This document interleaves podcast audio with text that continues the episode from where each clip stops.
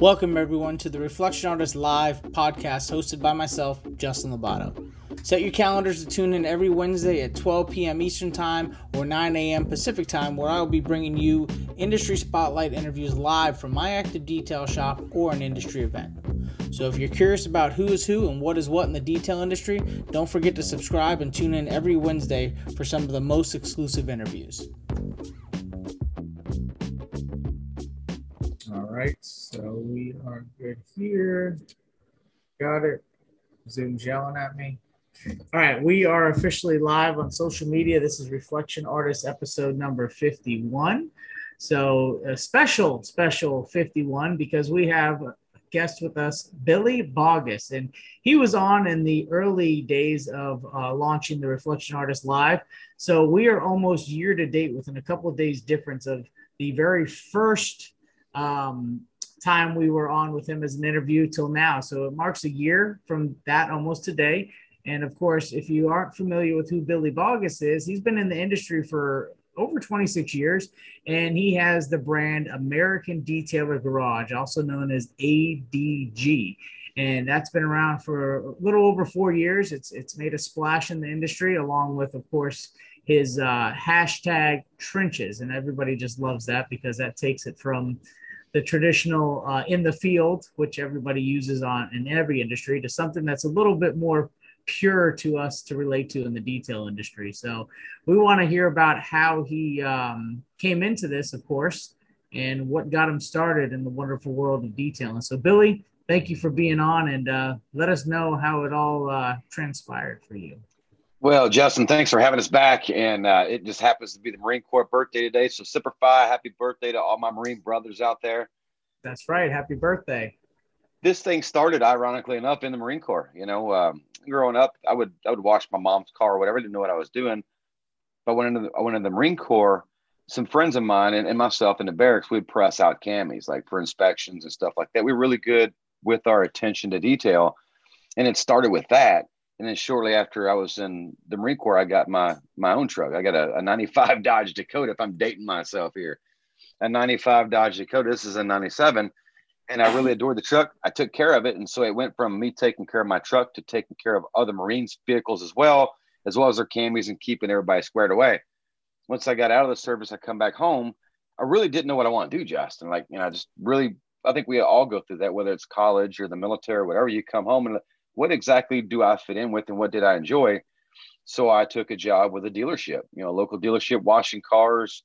And that's where the the seed for the whole detailing passion and love, I guess, really blossomed was in that dealership. And then from the dealership, so we would go you on. went from shooting things to selling cars. Yeah, well, didn't quite stay in the same field, but I, I guess quite the difference. Well, yeah, we always took pride in taking something in there and, and, just you know seeing what we could make of it. Even though at the yeah. time we didn't know how to we didn't know how to cut scratches out and polish paint. We didn't know that. We just thought you know we're putting some wax in there, maybe an all in one with a bunch of filler in there and but, glazes, you know, the, right? The old the glazes, glazes, man. That, that was the glazes from back in the day. We thought we did a great job. We tried. It looked good until it rained. until it rained. As long as we get them sold. so that was the standard operation in the dealerships back in what what time frame what year would you say that was? Oh this would have been 99 2000 era something like that yeah. They did you know and it's funny though that time frame they did step up the glaze game to say right? They were starting to focus on that some of the manufacturers making some different blends of glazes versus the traditional body shop stuff. Oh yeah. Well back then you know i've been using pro products for many many years too. Back then it was pro gold that was our number one. Put Pro Gold on there. It's still, I still think it's a great product if that's what you're looking for, right? Just a one step gloss enhancement, if you will. But yeah, Pro Gold, that was that was the one back then. And then, of course, just your traditional waxes and sealants. And I take it that during that time, were the dealerships involved in some of these sealant programs in that time frame? Back then, it wasn't. No, it wasn't back then. Um, you know, it was a very, very different era. Back then, we would still use paste wax on cars. Oh, you know, of course. Uh, oh, yeah. Of course, the managers, you know, they want you to get the cars out. You know, you got to turn the cars. So it was a paste wax job, and, and, and that's what we did. But yeah, that was pretty much where we were back then. And there was wow. no like upselling F and I department, you know, ceramic. There was obviously no ceramic coatings. Synthetic polymers hadn't even they might have been out, but they weren't mainstream at the time. So, where did you uh, transition from there with the dealerships and, and learning the detailing aspect of things? Yeah, so the course of my life, you know, I've, I've done kind of two things. I've detailed cars and I've drove semi trucks. And so, you know, I went from there and I would drive a semi truck for a while, get bored with that. Then I'd go work like an auction house. And I worked in other detail shops before I started my own detailing business. And so, but it really gave me the chance to see how the auction houses run, how detail shops run, how dealerships run, because all of those different sectors of our industry do things in different ways. So I got to pick up on the the best parts of those in terms of efficiency or whatever. And a lot of the things I learned back in those days, I implemented obviously now with better technology of products, machines throughout my detailing career, having my own shop and then transitioning that same process through ADG and the way we train and teach people. So, uh, I felt like we were in the body shop too. I had some, some gigs in body shops too. So we took a combination of all those different things and wrapped them all into one and what makes sense in today's market of detailing. And I think that was probably, if I was to look back and point at one thing, Justin, that's probably the one thing that I'm grateful for over my career in the industry is all the different things I learned from the different sectors of the automotive reconditioning industry. Yeah, no, that definitely helps a lot because I mean, you know, when you look at, of course, the body shop side of it, they're starting from the substrate on up, and then the detailers pick up from where they leave off with the finish on up. So being able to be well rounded definitely helps. Well, in the early days, I really got to see how thin paint was, right, and how thin clear coat was, and what it took to, you know, because I used to be big into leveling orange peel out of, of panels and stuff like that. And you really do, because you see the clear cut going on, you see how thin it really is, you know. So it, it was great to see pretty much everything, like you said, from the substrate all the way up to the finished product. And it's crazy because I still see, you know, with as thin and cut back on materials whereas it, where we are experiencing you know with finishing these newer vehicles there are still detailers out there that are chasing those types of things now granted if it's from the body shop and it's been sprayed multiple times that makes sense but to take of course the oem paint that's already so thin you know t- typically it's as thin if not thinner than a piece of sticky note paper and try mm-hmm. to level out orange peel i feel that that's just compromising the paint system to a whole nother level Yes, it's not something I recommend doing. Absolutely not. Yeah, it's not something I recommend doing. I mean, it looks great at the time or whatever, but that's just something that because it doesn't matter how good of a correction artist that you are, um, you know, you can't you can't put the paint back on there once you take it off. And what guys, a lot of guys don't realize once you sand that out, you're not done, right? So you have to leave enough there to refine those scratches and bring that paint back up to the high gloss shine, removing all those scratches which argue, arguably is more invasive than the sanding processes in the first place. Yeah, no, 100% agree. And that's where that that's you're taking the whole preservation factor out of it. Now, you're getting the instant gratification and some people go off, well, it's what the customer wants, but realistically, you as the professional, they're consulting with you for their best interest, and that is nowhere near in their best interest. You're right. It's exactly. It's just like saying, "Oh, I'd like to have a dog that's a guard dog," and you try to sell them a Belgian Malinois it probably doesn't fit what they need. I look at it too as another term I use called repair value. You know, once you take that down so far, and yeah, you make it look pretty, maybe you stack a bunch of coatings, high solid coatings on it to try to replenish whatever thickness you can.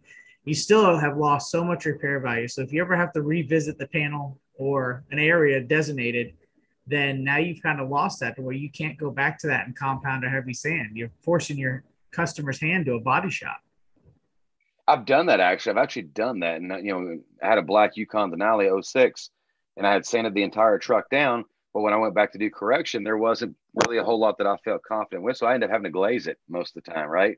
Which completely defeats the purpose of doing it in the first place. It doesn't make any sense other than, like you said, the estate, you know, value of looking at it and saying, oh, look, it looks flat as a mirror today. Yeah. Yeah. Today. Today. Now, with with with your detail business, at what point did you start to stumble on the idea of wanting to start your own business, and and how did that, you know, how did all that develop? What did the stages of that look like? Oh, yeah, I was never really interested in it until probably 2017, something like that. Um, there's a bit of a backstory on that that I don't I don't talk publicly about, but um, some things happened, you know, and uh, some products got discontinued that I liked that were in the marketplace, and I was using other products in the marketplace that we had and I was I was never in love with them. I just never thought the one that got discontinued, you know, there was anything out there in my opinion, that what you know lived up to that that product. So we started thinking of ways to formulate our own product. In the beginning, you know, I just wanted to replace that product since nobody else was doing it. You know, um, I wanted to come into the market with with an idea of an envision of a rinseless wash like we created with Wipeout, and now still to this day believe that it was the best rinseless wash ever created. But that's probably where it started as a void in the industry. I thought, man, it'd be cool if I could have this. But what if I didn't have to have two degreasers or two all-purpose cleaners, all these things? So I had thought about that for a while. But 2017, which is when we launched the fall of 2017 is really when I started diving in and looking into this stuff a lot deeper. Is this something that I want to do? Um, of course, we had started conversations about it, but never really took it serious until 2017.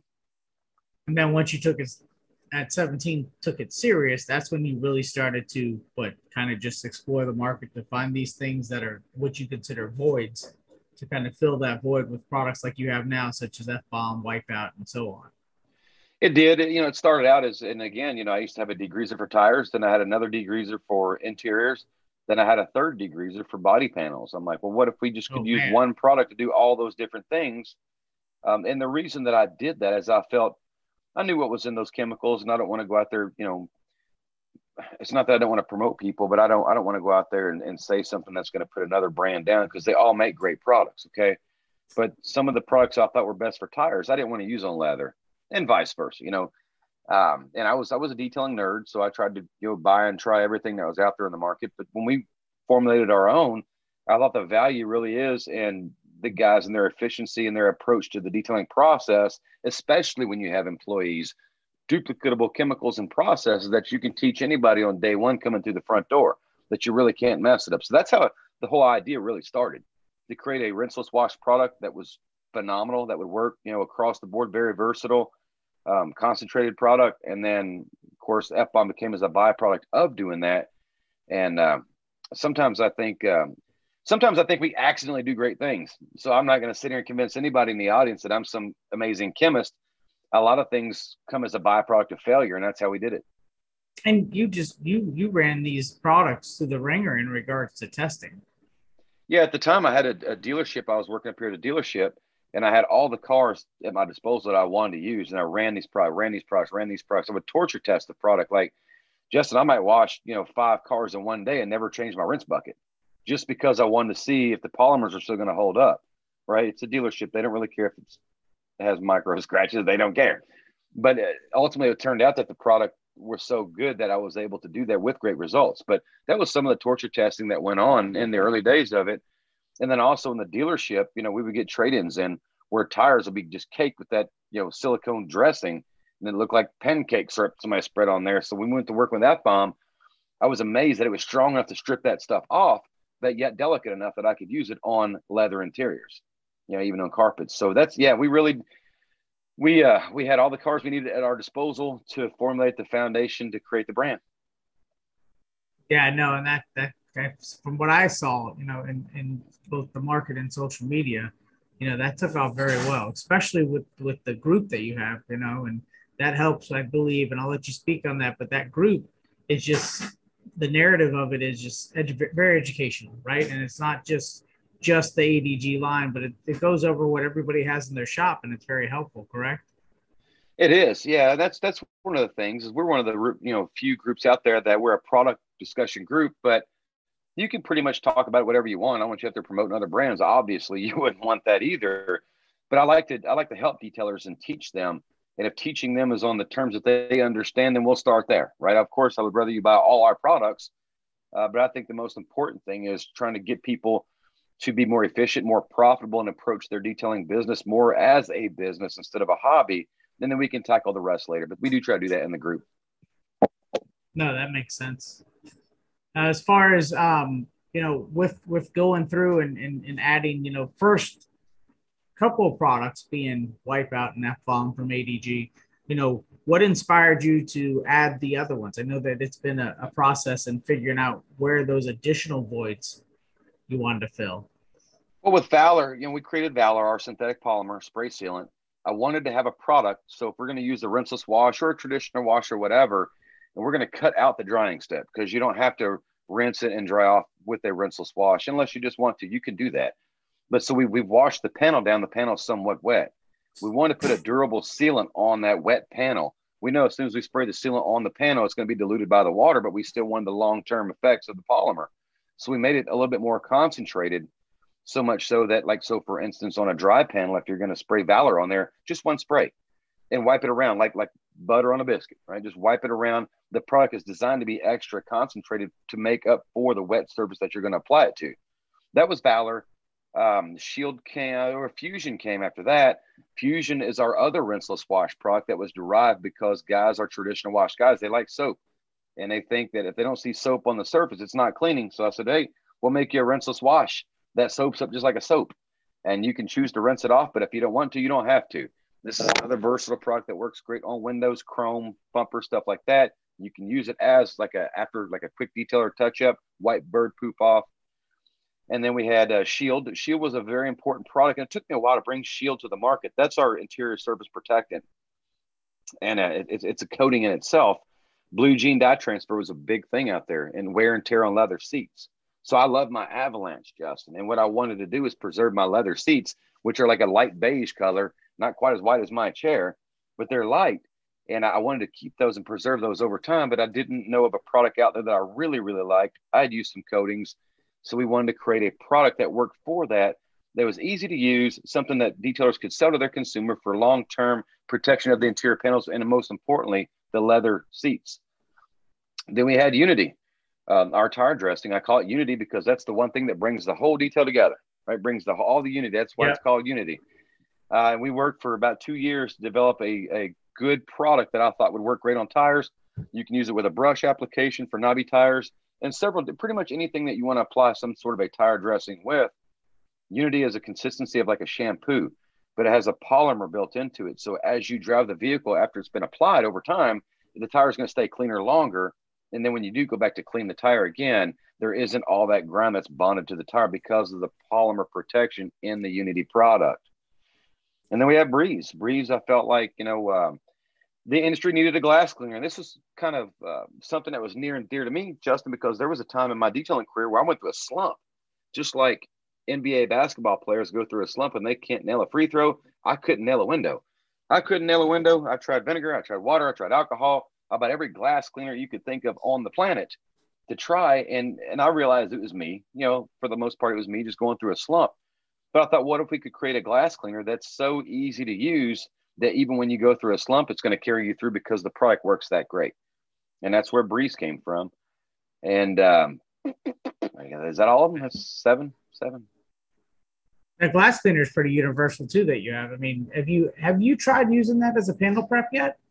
You can use it as a panel prep. Yeah, you can because we don't have any alcohol base to it. It's a so Breeze is derived from the same technology as our rinseless wash products. And it's pretty simple. What we need is something that's going to go on the surface and immediately break down what's on the surface. The important thing is we need something that's not going to flash too fast and it's not going to stay wet too long. So yeah. you want to remove the surface dirt while allowing flash time without having to go back and over wipe. Most of your streaks and windows come from guys trying to over wipe after the product's already dissipated. So because of the technology built in the glass cleaner, it can be used as a, as a panel wipe to some degree. It's still not an alcohol base. Correct. Yeah. No. Just but somewhere as a as a light or in between kind of thing. Even maybe inspection, right? As an inspection, well, it, yeah, Breeze is pH seven, it's pH neutral. Oh, nice. So, so yeah, if you if you spray it on the surface, you can wipe it as a quick detailer. If you wanted to use it as a panel wipe, I probably wouldn't use it solely by itself. But you no, know, yeah, I know some guys will use a panel wipe and then go back and want to neutralize that even before they do the coating. So you could that makes do that. Sense. That makes you know. Sense. Now, let's talk about your area. You're in Louisville, Kentucky, right? No, no, no, I'm in I'm in Brandenburg, Kentucky. That's so right. That's right. Sorry. We're in Louisville. Yeah, yeah, we're like 30, 45 minutes away. Yeah, that's the closest airport to you. it is. It is. That's, that's what it is. To me. I'm just now outside you, like Fort Knox. If you've seen the Gold Vault before, the Gold Vault's right up the road from my house.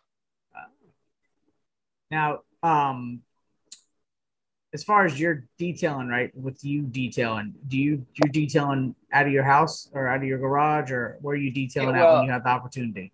Yeah, I did. Uh, I still I used to use my shop when I take a job. It's very rare that I take a job anymore because we've grown as ADG in my 30 by 30, 32 by 32 shop. Now it's mostly warehouse, you know. And then I, it's funny because my wife, I spent all day Saturday and Sunday cleaning up the floor so I could have room to do videos. And she's like, "My gosh, I haven't seen the shop look like this in over a year." because it's it's tables set up here for packing things out or doing this or mixing that or we blend some of our own stuff. Um, and it's yeah finally cleaned up a whole bunch of mess got another storage unit.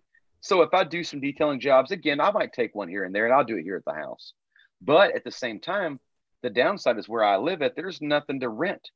There's no commercial property to rent. There's no shop. There is none of that. So for me to find something like that i mean i would probably have to go to like louisville and drive 30, 45 minutes every single day just to go find a commercial property like that.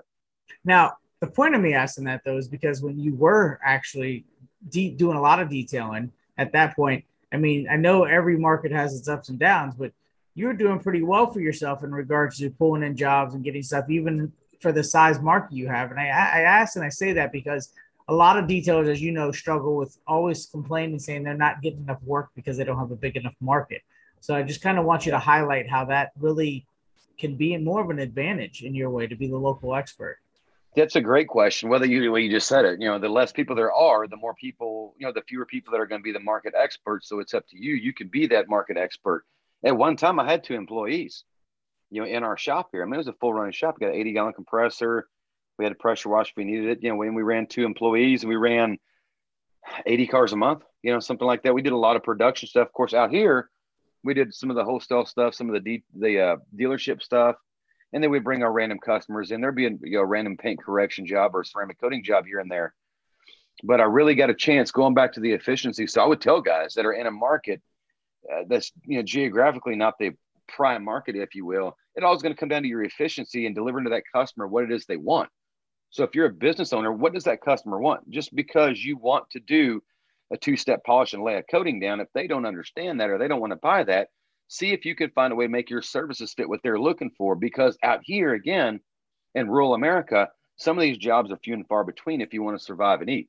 So it really comes down to the efficiency of your process. If you can do a job and book it for $250, that's great. How can I make that work for me?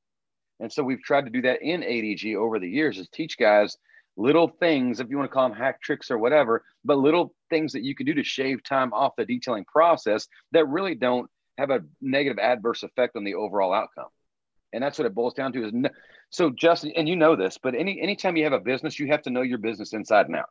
You Bingo. have to know your numbers. You have to know what makes you money, what doesn't make you money, where your profits lie, where those margins lie, where your breakover point is. And that doesn't change when you own a detailing business. You have to know where those things are. So you might have to tell a customer, you know, we're probably not a good fit. But before you do that, make sure that you've executed all the process that you that you can pack into your brain or your bag of tools that maybe you could have, you know, $250 detail, you could have put that in your pocket that day. Yeah, and then doing that consistently. And you know, sometimes it's not about getting the biggest ticket, right? Sometimes you know those little tickets when you're effective and efficient add up to a, a, good day or a good week to say to where you're not having to chase big tickets to accommodate. People would be amazed at how much less and I, don't get me wrong i mean i like to polish cars too i still find enjoyment in that but people would be amazed at how much less work i guess you could say it is to do like wash clay and seals or wash clay in a one step. I'm 44 years old um, i know i look 20 but i'm 44 years old and you know to run that machine across across that car day in and day out. It would it would wear me down. But I also want to say this, man, for guys that want to grow the business, you have to get off your tool. You have to get off your tool. You have to run your business, and you might have to hire somebody else to fill in that position. Well, you don't want to hire somebody that's going to need a high level of tech knowledge, right? Technology knowledge of the substrate of the vehicle, all these other things. They probably don't care as much as you do anyway. But if you can get off your tools, implement processes that make money, that keep the wheels turning, then you can focus on the marketing, the email content, the things that you have to do for your business, and turn that over to somebody else. That again, you can turn that process and make it duplicable to somebody else. The guys out there, and I'm not putting anybody down, but the guys out there trying to go for 99% correction, you're probably never going to hire somebody to be able to do that. You're yeah, not going to be able to replace yourself. I'll tell you, in, in, in my shop, in my business, you know, regardless of my experiences, trainings, and all the things and time I put in day in and day out, like we all have, right? That are that are veterans in the detailing industry. The amount of work that you put into it and, and being able to get to that level of paint correction, that's fine and dandy for your own craftsmanship that you've been able to execute. But realistically, at the end of the day, those one steps you should be between, I would say that that 50 to 70 mark, maybe if you're that good. You know, if you're not that good, 50% mm-hmm. still great, right? And even yeah. getting into a two step, 70 to 90% is more realistic. But when you start hearing 90 plus percent, it's like, listen, not, not to take away or say or discredit that somebody can't get that or 100%. So be it. But to chase that for the dollar amount that's needed, or I should say the time that's invested to get the return on that dollar amount, that's different. That's it's that's unrealistic. No, no. I use not. a cell phone store analogy. like when we go to a cell phone store, if you and your wife go to the cell phone store, you're gonna buy new cell phones, upgrade your plan, whatever. You know, seem like you sit there for two or three hours just trying to get your phone. That's almost like buying a car. You sit there and go over your plan and all that, and when you leave, you got this bag of all your receipts, all your boxes, all these things. Within four or five days of leaving the cell phone store, you're probably gonna lose or retain only maybe sixty percent of what they told you. Right. So people live busy lives. When they come to your detail shop, they're they're not on your level. They're not going to understand all the things that you tell them. They're only going to be able to retain about 60% of what you told them because people have busy lives. They have kids, their kids are involved in sports, the wife has a job, the husband has a job, this happens, the market is volatile. They can't remember everything that you told them, whether it's a five year coating or a seven year coating. Was it a nine year? Co- they can't remember all that, or they don't know what 90% correction is. They know what shiny car is.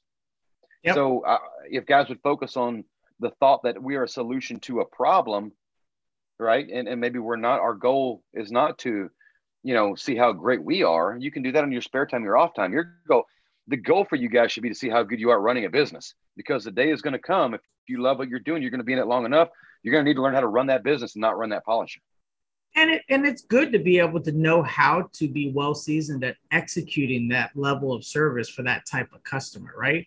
If they are absolutely wanting that and you're listening to them and they're willing to pay for your time, then absolutely go get it. But you know, the realistic day in, day out business side of detailing is not that. Now, some markets have higher uh, quantity of those demands, um, but the majority not so much, right? You know, and like you said, to that wash, clay, and seal approach, you know, that's something that let's just say you you throw a number out there, a buck fifty for a regular four door sedan. I mean, you knock out six of those, that's nine hundred dollars a day. That's almost exactly you know, right. you're you're you're just shy of five grand a week. And as as a one man band, that's pretty easy to achieve. And even with a helper, you're home by three, four o'clock, you know, with family and still pulling off, you know, almost five G's a week, which is you know just shy again, you'd be between that, you know, maybe eighteen to twenty thousand dollars a month. That puts you, you know, just shy of two hundred thousand dollars a year or right around there in revenue. I mean, that's quick, easy math, and you never even touched a polisher. That's never exactly, even owned one. it's exactly. Well, I've, I've, you know, it's funny because I've had some conversation with some friends on the back, and I and I use the analogy of a van. What if you had four mobile vans on the road that are doing two hundred dollar jobs? They do five a day. Each van made a thousand dollars. That's four thousand dollars in a day between your vans, right? Gross numbers, but they ain't gonna know how to run a polisher. Four thousand dollars. That's twenty thousand dollars a week, brother. Yeah. Eighty grand a month. Who's you know? So I don't care. I mean, I there's a lot of pride in knowing what you can do and how you can manipulate a surface to create a certain shine. But I think as you get older and you mature and you have family and you have health insurance and things that pop up in your life, I think it's better to know that you have that money there. And, and let me throw this in here too. If detailing isn't for you, learning how to run a business is transferable to other industries. If you decide you want to do something else, but learning how to run that business, the dollars and cents that make it up, I think you know that's the one thing that that yeah, I've taken away from my career in detailing is uh, you know aside from the things I've learned, but I've learned how to run a business. Yeah, yeah, no, and, and liability, right? When you have simple services, more common core services to say, it removes a lot of liability. And those that have a hard time struggling to find employees, that makes it a lot more simplistic in that category to keep and retain an employee because the services are so entry level that your liability is is almost obsolete in a way to where it helps keep that continued effort as as a team and makes it a lot more simple moving forward and growing. Duplicatable. It's just duplicatable. Yes. If somebody calls yes. in sick, you can bring another guy and hey, this is the general way we wash a car or whatever you guys do it, you know. But at the end of the day, you got to clean it, shine it, and protect it. That's it. Yeah. Nothing more, nothing less. You know, you got to clean it, shine it, and protect it. and, and just like when you were in uh, the early, like let's say late '90s, early 2000s, when you washed, clayed, and waxed a vehicle with the old school, you know, oh, paste wax, and it got delivered, regardless of what was underneath that wax, as far as micro scratches, swirls, things of that nature, that customer was ecstatic. They were just through the roof. Am I right or wrong? How many of them were just oh, like blown the, away? They were through the roof. It's it's funny that you say that because this is something I've told a couple of guys that I've counseled with, and it's it's pretty simple. Um, somebody could disagree with me, and that's fine, but they would be wrong.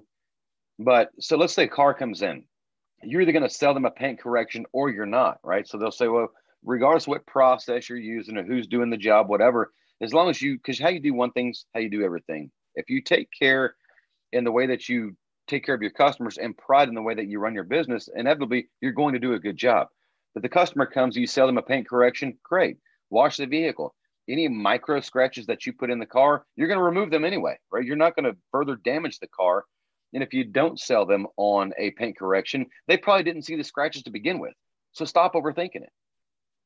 Yeah, they're probably, no, 100%. You know, any, any added micro scratches that you may or may not, but you know, any micro scratches that you may put in there, they're never going to see that. They're hidden amongst all the other millions of scratches on the car, and a lot of people don't care about that. A lot of people do, but there's a vast, you know, majority of the motoring public that doesn't see it and doesn't care.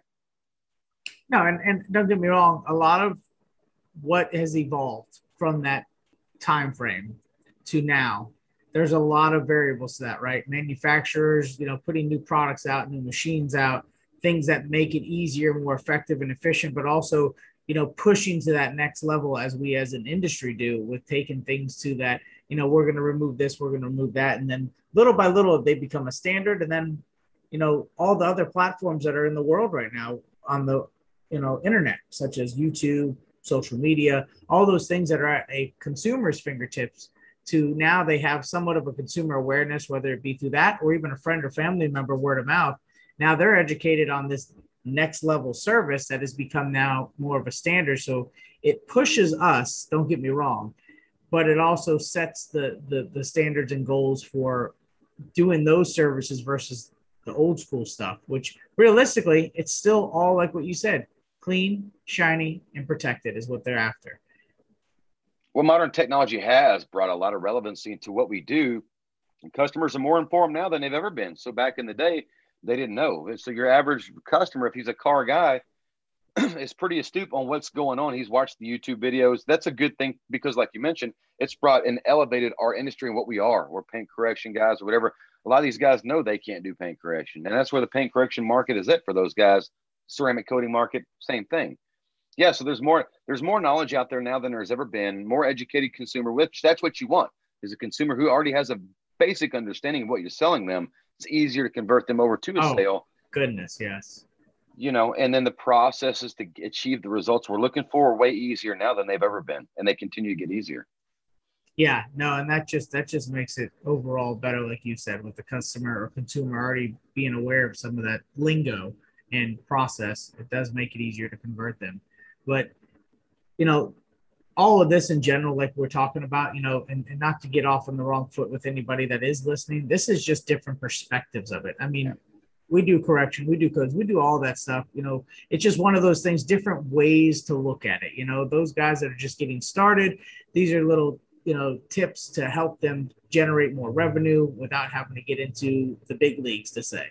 And for those that are in the big leagues, they appreciate because they know that they started somewhere with doing most of these services, anyways, because that's how you kind of right. evolved over time. So we're just, you know, creating that narrative that kind of makes full circle. So, you know, no shade thrown on any of those types of services, but just more or less mentioning for perspective. Um, so with with this month um, being SEMA and SEMA month, um, did you stay home? Did you have an opportunity to go and check everything out? How did that work out for you? We didn't go to SEMA. Um, you know, it. Uh, I wasn't crazy about the whole mask mandate. I just didn't like the idea of sitting there and talking for eight hours a day with a mask on. And that's that's the way they presented it, right? There was going to be mask yeah. mandates, and I didn't want to do that. So we stayed home and focused more on our marketing, product development. You know, working on our newsletters and, and working on the back end of this thing that makes it a business. Missed, you know, seeing everybody. Wish we could have been there the people that went said they had a great time and it was a good event. And I'm glad it did. I'm glad they had some kind of a turnout because, you know, somebody always gets something out of it, whether you go or whether you stay home. How you invest that time to benefit you is the most important thing. So we stayed home. Yeah. Well, I mean, you invested your time. You you looked at your marketing plan for 2022, and I'm sure now there's a lot more states, a lot more individuals getting comfortable looking into the scope of 2022, and especially with events, right? You know, I know that at this point the big talk is mobile tech now in you know late January. Um, and that's where I see a lot of people that may be in attendance for oh, that man. above and beyond what what had offered. But that's okay because yeah. that triggers the rest of the year to kind of set the stage for what SEMA is going to look like, right? Which that's true. 2022, if all goes well, SEMA might have its biggest year. Because from what I remember, 2019 from from and I could be wrong, but from what I remember, 2019 they said they had the biggest attendance to date. So if if if we end up hitting that kind of flip side of it for the buildup and the anticipation and go into 2022 that way, we may see that that duplicate itself, if not more. I think Mobile Tech 2022 is going to be big. People are, are the one great thing about our industry is the camaraderie, the people. No matter what level you are, you know, in, in, in the industry, we know each other from being online. We know each other from meeting up at different events over the years. And it's just a great time to get with your with your people right? Your with your buddies and your friends and reflect on the last year and, and learn new things.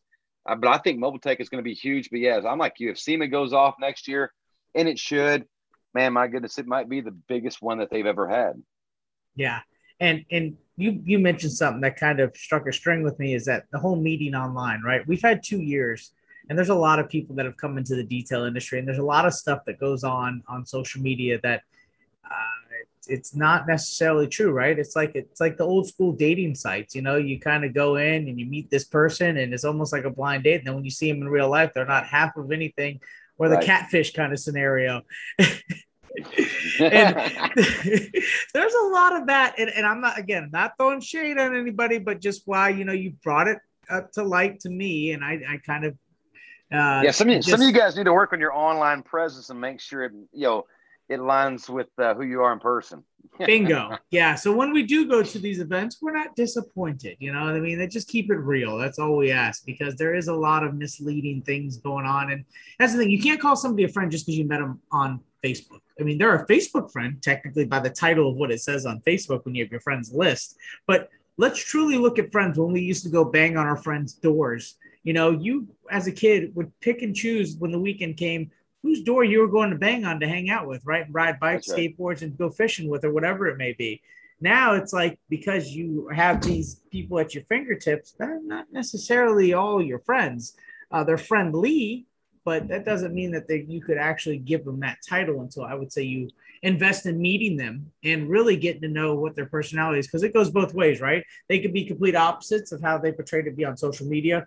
Uh, they could be a great guy. They could be a jerk. They could be this. They could be that. You don't know. So definitely the biggest thing I would say to that is getting to events, getting to meet and greets, getting to wherever you could be where you're surrounding yourself with other detailers so you could actually meet them in person to truly understand who that individual is and the values they bring. And if you want to be able to call them a true friend, you know, I know Billy, I could call you a friend. You know, we've seen each other, hung out, had drinks, we've had multiple conversations, whether it be in person or over the phone. And it, and it wasn't necessarily social media that triggered that. That was actually being in the trenches, going to in events. You uh, know, that was the difference. Well, these friendships are forged over time. And one of the questions that I've gotten from from people over the years, hey man, is it worth going to these events? Is it worth going to a SEMA or a mobile tech? And I say 100% it is because what you see, just like you just said, what you see in the real and the real thing, we're all there, right? You're there, I'm there, Renny's there, everybody's there. You get to meet all of us, you get to talk to us, and you will see that the detail industry, what it is live and in person, is even different than somewhat what you see on the internet. You know, a lot of these guys are great people, but you get a chance to actually meet and interact with the people that you see online. And then you judge for yourself who your friends are. Friendships are forged over time. Bingo. Yeah.